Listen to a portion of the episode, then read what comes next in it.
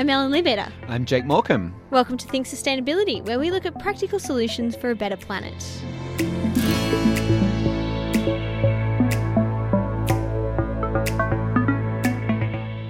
On the show today, we're talking food waste. How many times do you go to the supermarket to buy something, only to get back home to realize you already have it? All the time. I have like five peanut butter jars in my pantry at the moment. Well, that needs to stop. Those food buying habits are exactly what we'll be looking at a little later on. Also, you'll hear about the culling of our furry kangaroo friends. Oh no! And how our biodiversity could suffer if we keep losing them. But first, whip out your notepad because it's time for a lesson in. How to compost.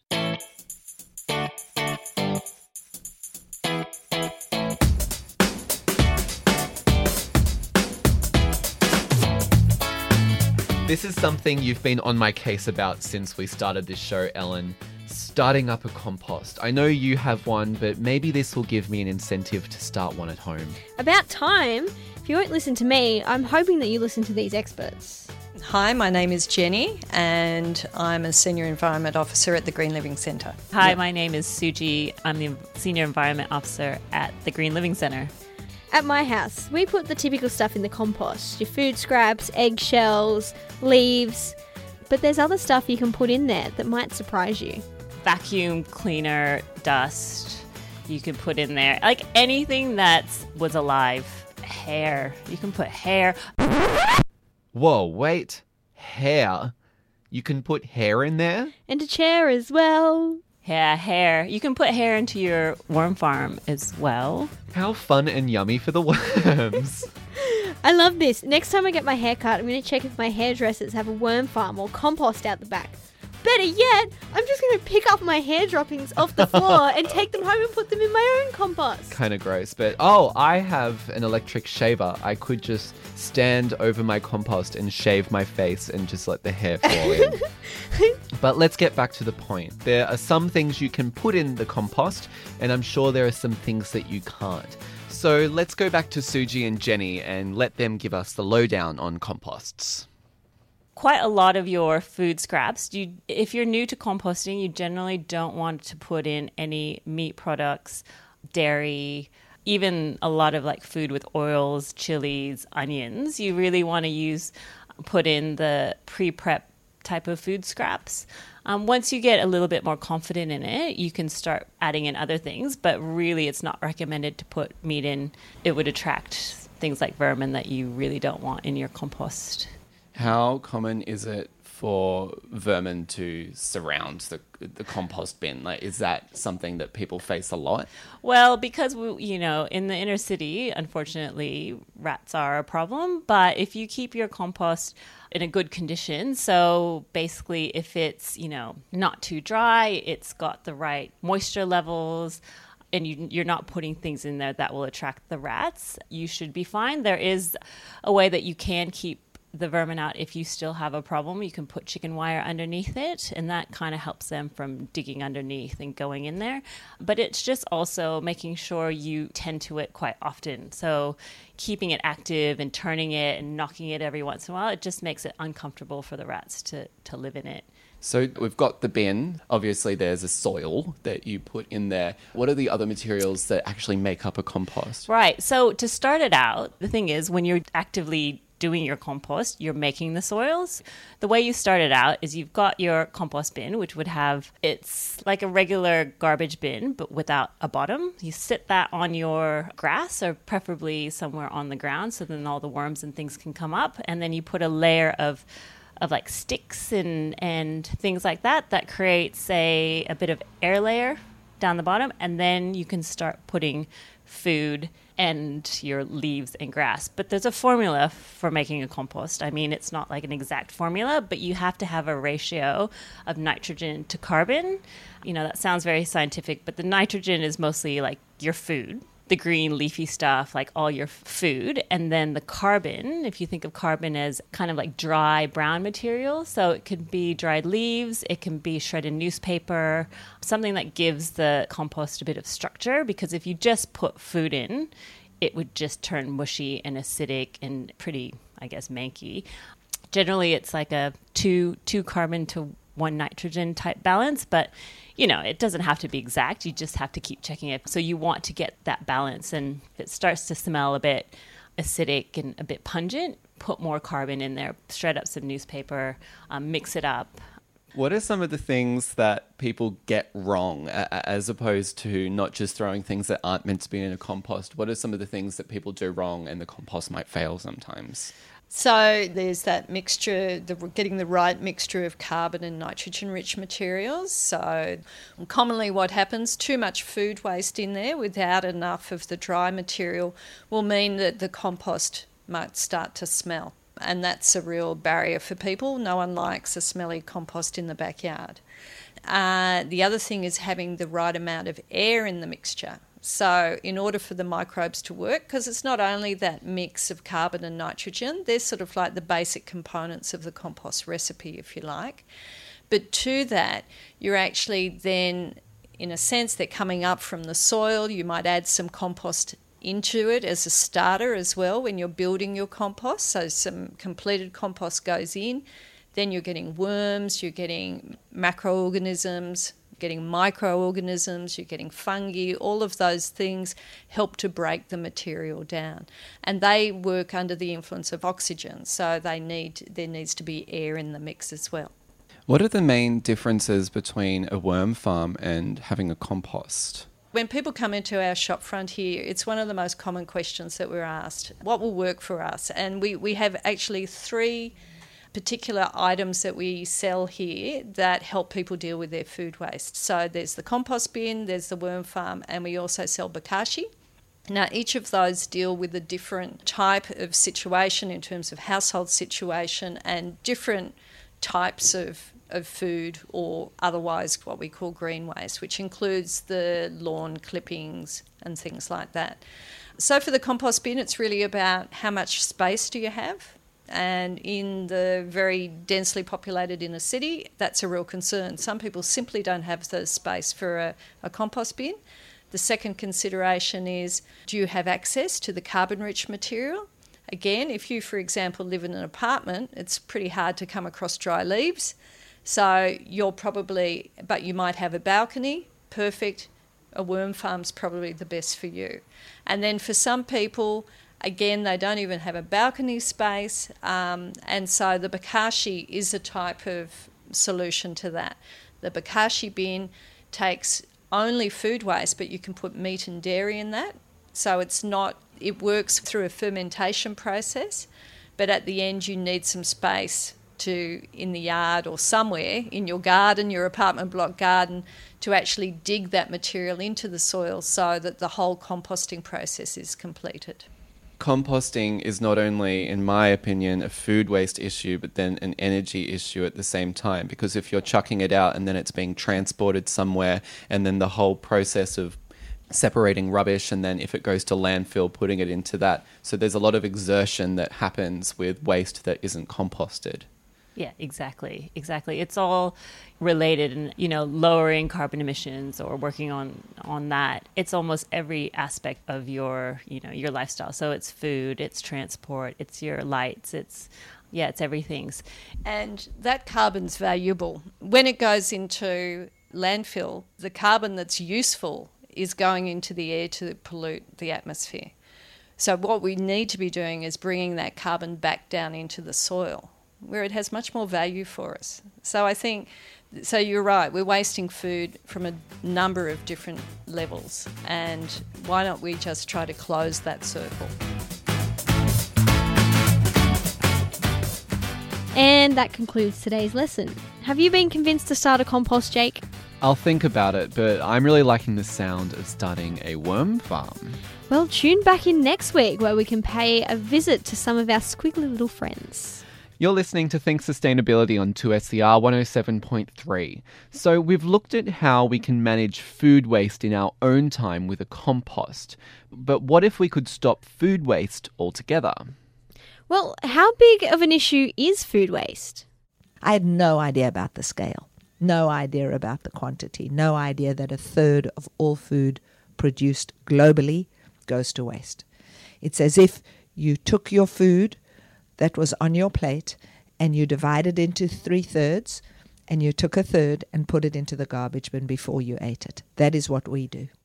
Fruit salad, yummy, yummy. Fruit salad, yummy, yummy.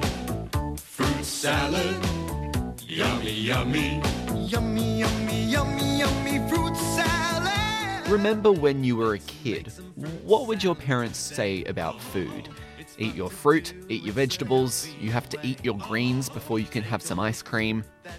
What about don't waste your dinner? From a young age, we're told to not waste our food and that we should be thankful for what we have on our plates. So, why now, as adults, are we wasting so much food? And how much exactly are we wasting? Some apples. Chop up some melons and put them on your plate. Eight to ten billion dollars worth of food goes to waste in Australia. That's every year. That's today. Globally, that figure is in the trillions. That's Ronni Kahn. She's the founder of OzHarvest, a social business that specializes in food rescue. We waste one in five shopping bags. It would save each of us $1,036 a year if we were smarter and did our shopping better. So, the interesting stat is that if food waste was a country, it would be the third biggest emitter of carbon emissions. That country would place just behind the United States and China, with China alone in 2013 emitting over 10 million tons of CO2 into the atmosphere. But enter OzHarvest, who are reusing food waste before it comes landfill and is emitted as carbon. So we collect food from delis and takeaways and boardrooms and hotels and supermarkets and manufacturers, producers and growers.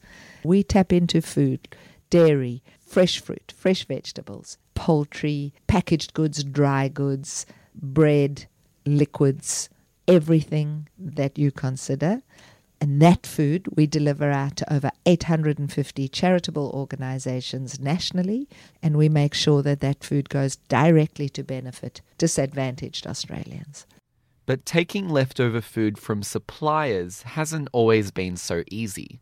When I started Oz Harvest, when it came to the supermarkets or some of the big food producers, there was a lot of pushback. We can't possibly do that. So in New South Wales in 2005, in ACT in 2008, in Queensland in 2009, and South Australia in 2009, we had laws amended to allow good food to be given away for free without any fear of liability.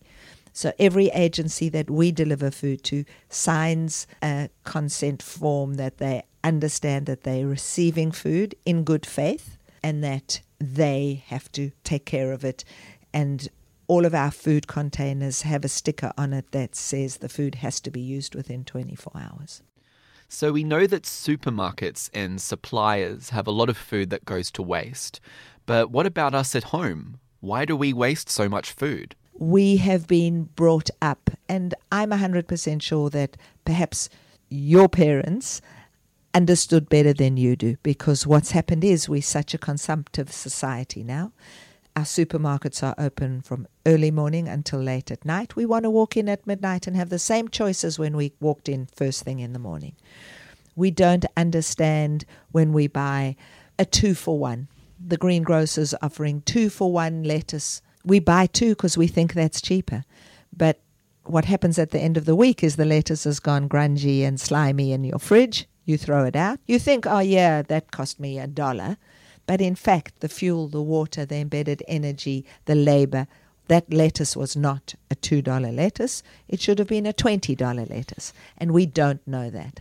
Ronnie says one of the simplest things we can do as shoppers is don't go shopping without a list. How many times have you gone shopping without a list and thought, oh, do I need a can of chickpeas or not? Oh, I'll just buy one in case, which now adds to the sixth can of chickpeas sitting in your pantry. We probably don't even use the one that's at the back of the cupboard. We just use the first one. And two years down the track, we look and we say, oh, those chickpeas were from three years ago. I'd better throw them out. So we have an issue with labeling, and we're trying to address the whole notion of labeling because your grandmother and mine didn't have a sticker on our milk that says this milk will go off at 12 o'clock. Your grandmother smelt it. She used her senses. She cooked with it. She turned it into buttermilk. She did something with it before it went off. And what we do is we pick up a carton of milk and say, oh, it's out of date, without even tasting it and throwing it away. And that's what children do now. And that's what so many of us do. Writing a shopping list is one thing, but there are some innovative ideas on the rise that could help us waste less food. Melissa Edwards is from the UTS Business School, and she was working with a number of business students to come up with ways to avoid food waste. Here are some of their ideas smart systems that could be implemented in kitchens, for example, where you enter the food as you're purchasing it or at the point of purchase and um, as it's planned into menus. Uh, some of these innovations have actually been, you know, adopted not directly from our students, but you know there are websites where you plan the menu out and then you know the exact ingredients that you need, and then you can order that online and then it's delivered to you. So that that's one way of being more efficient in the food that you consume and then the food that you ingest and consume to avoid waste. So other solutions were more at the point of commercial distribution of food. Um, so thinking about the way that we create smart demand and supply systems with commercial centres being the point of distribution, how do we better match supply and demand of food rather than just supplying a certain amount of food and hoping that it's consumed? That could be enabled through technologies. And then there were, of course, these um, social enterprises which exist as well, um, some of them where food waste can be reused and in a product that's then made available for commercial sale. One such social enterprise is Eat Me Chutneys. It's a B Corp, they're a social enterprise, and they're also fair trade certified. They're a locally based mother and son duo who reuse food that's very close to the end of its life, and they make a chutney. They hand make it, they package it locally, and they distribute it locally as well. In terms of food waste avoidance, you're addressing the problem of, of that food going into landfill. Some places around the globe already have anti food waste dumping practices in place. Massachusetts, for example, they brought in a rule uh, in 2014 where any commercial provider that was, you couldn't dump more than one tonne of food waste. And so there's actually a, an incentive there for commercial providers to reconsider what they do with wasted food. So composting is one, but then also redistributing food that's not used through things like Oz Harvest and other post collection facilities is another way of ensuring waste of that food going into landfill. Melissa Edwards from the UTS Business School. So we've heard from overseas in terms of food waste, but where do we stand? Third in the world in terms of waste. We're up there appallingly. We're appalling. So we are wasting our resources.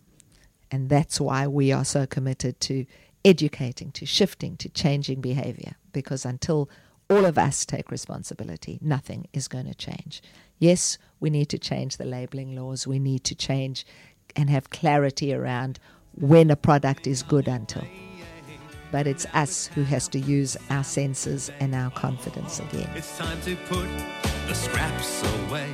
Ronni Kahn, founder of Oz Harvest.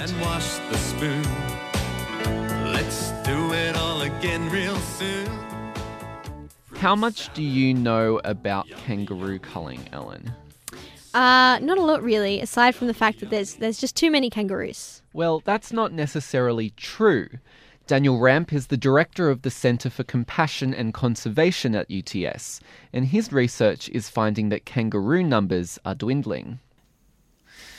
Our team has been trying to understand why, when you have aerial surveys conducted by governments that then try to extrapolate the numbers of animals that they're seeing and getting very high numbers, when we go and survey on the landscape, that we don't see them.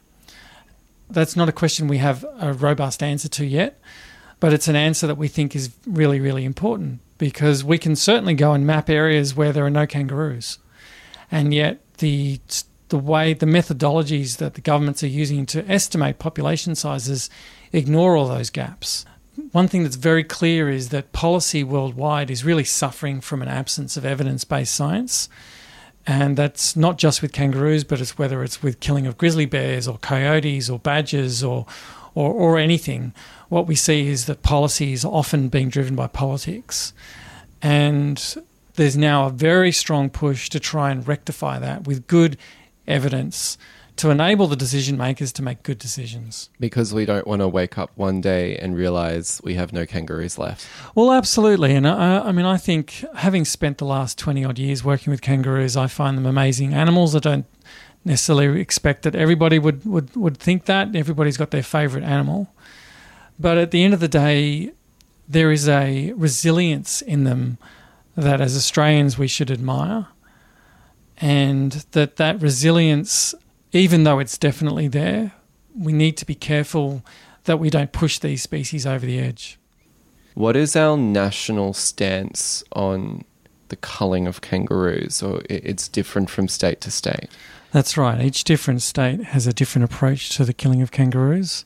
Kangaroos can be killed as part of a commercial kill, which is where animals are shot and then used, their products are used, either meat or skins either for human consumption, mostly pet food, and some skins go into the production of shoes or soccer boots or things like that. Then there are animals killed as part of a license to do harm, and that varies by state or by region.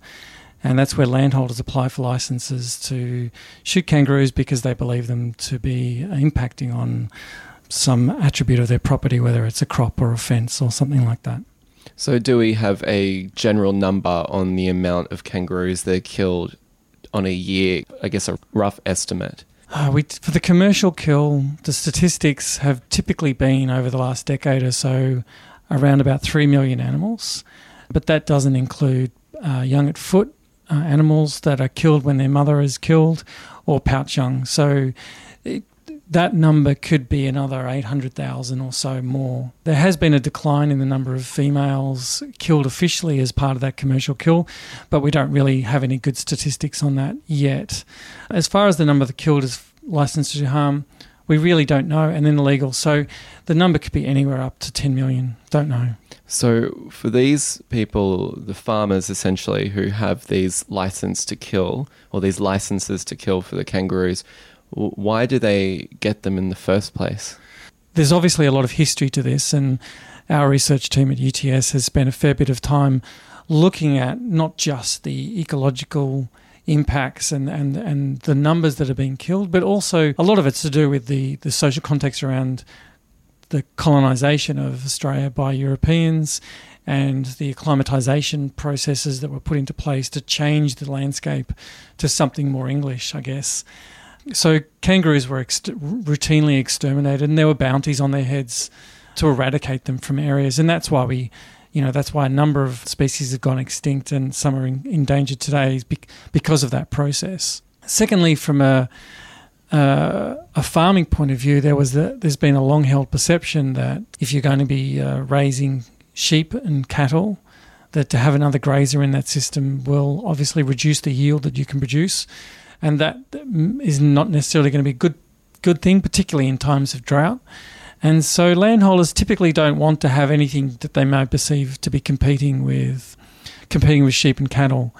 The good science that we've done though shows that situations when that might occur are actually quite few on the ground. We do know that there is some competition when times get tough, typically because stocking rates of sheep and cattle are perhaps a little excessive. So there needs to be space is, is the fundamental answer there. And they've been, given what you've just explained, framed as pests almost.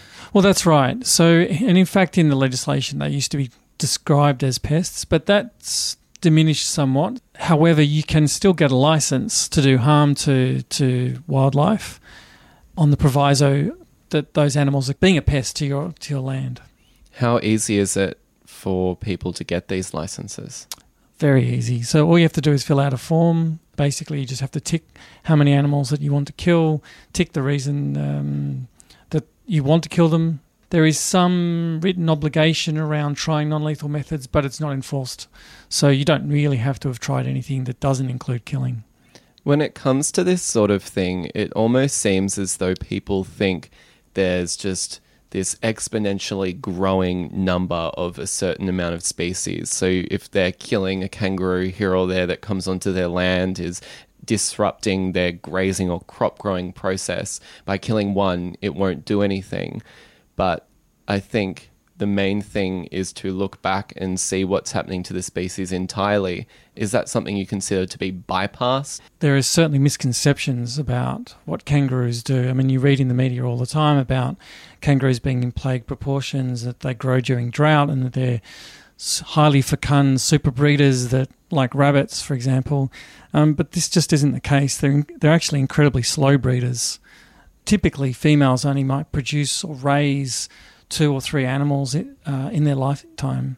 So, growth rates are one aspect that tend to be misunderstood in the community, but also this this idea that um, the killing that does occur really isn't influencing populations. And there is some debate about. Uh, some scientists believe that there are more kangaroos in Australia today than at the time of settlement, and the reasons that they give is that they claim that the opening up of the landscape, cr- creating more pasture, means that there's more food.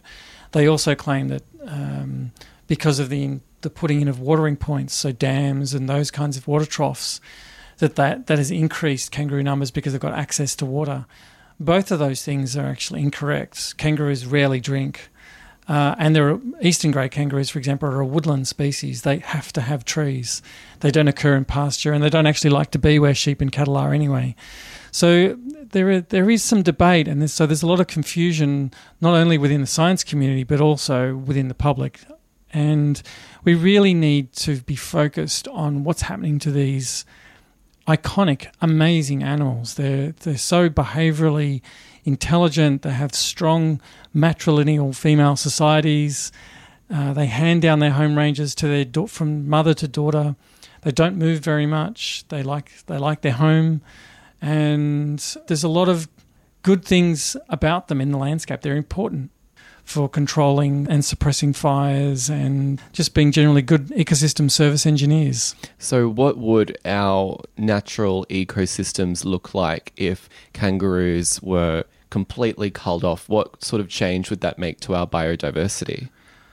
Oh, that's a that's a good question. I, I mean, I'd, I'd, rather not contemplate it because um, I'm hoping it won't happen. There's a lot of emphasis that, for example, our group at UTS is now spending a lot of time thinking about.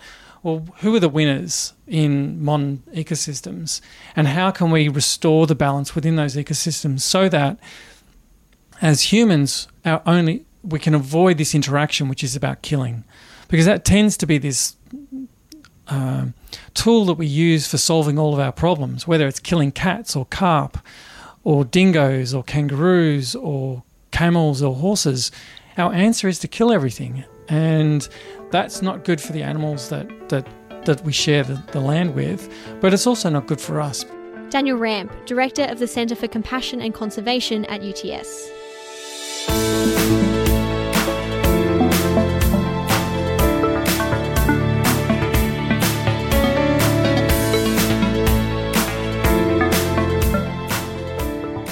Thanks for listening to the show. Think Sustainability is produced with the assistance of the University of Technology Sydney and 2SER. For more info on what you've heard today, head along to our website at 2ser.com forward slash Think Sustainability. You can also subscribe to us on your favourite podcast app. Just search for Think Sustainability. I'm Ellen Leabeater. I'm Jake Morecambe. See you next week.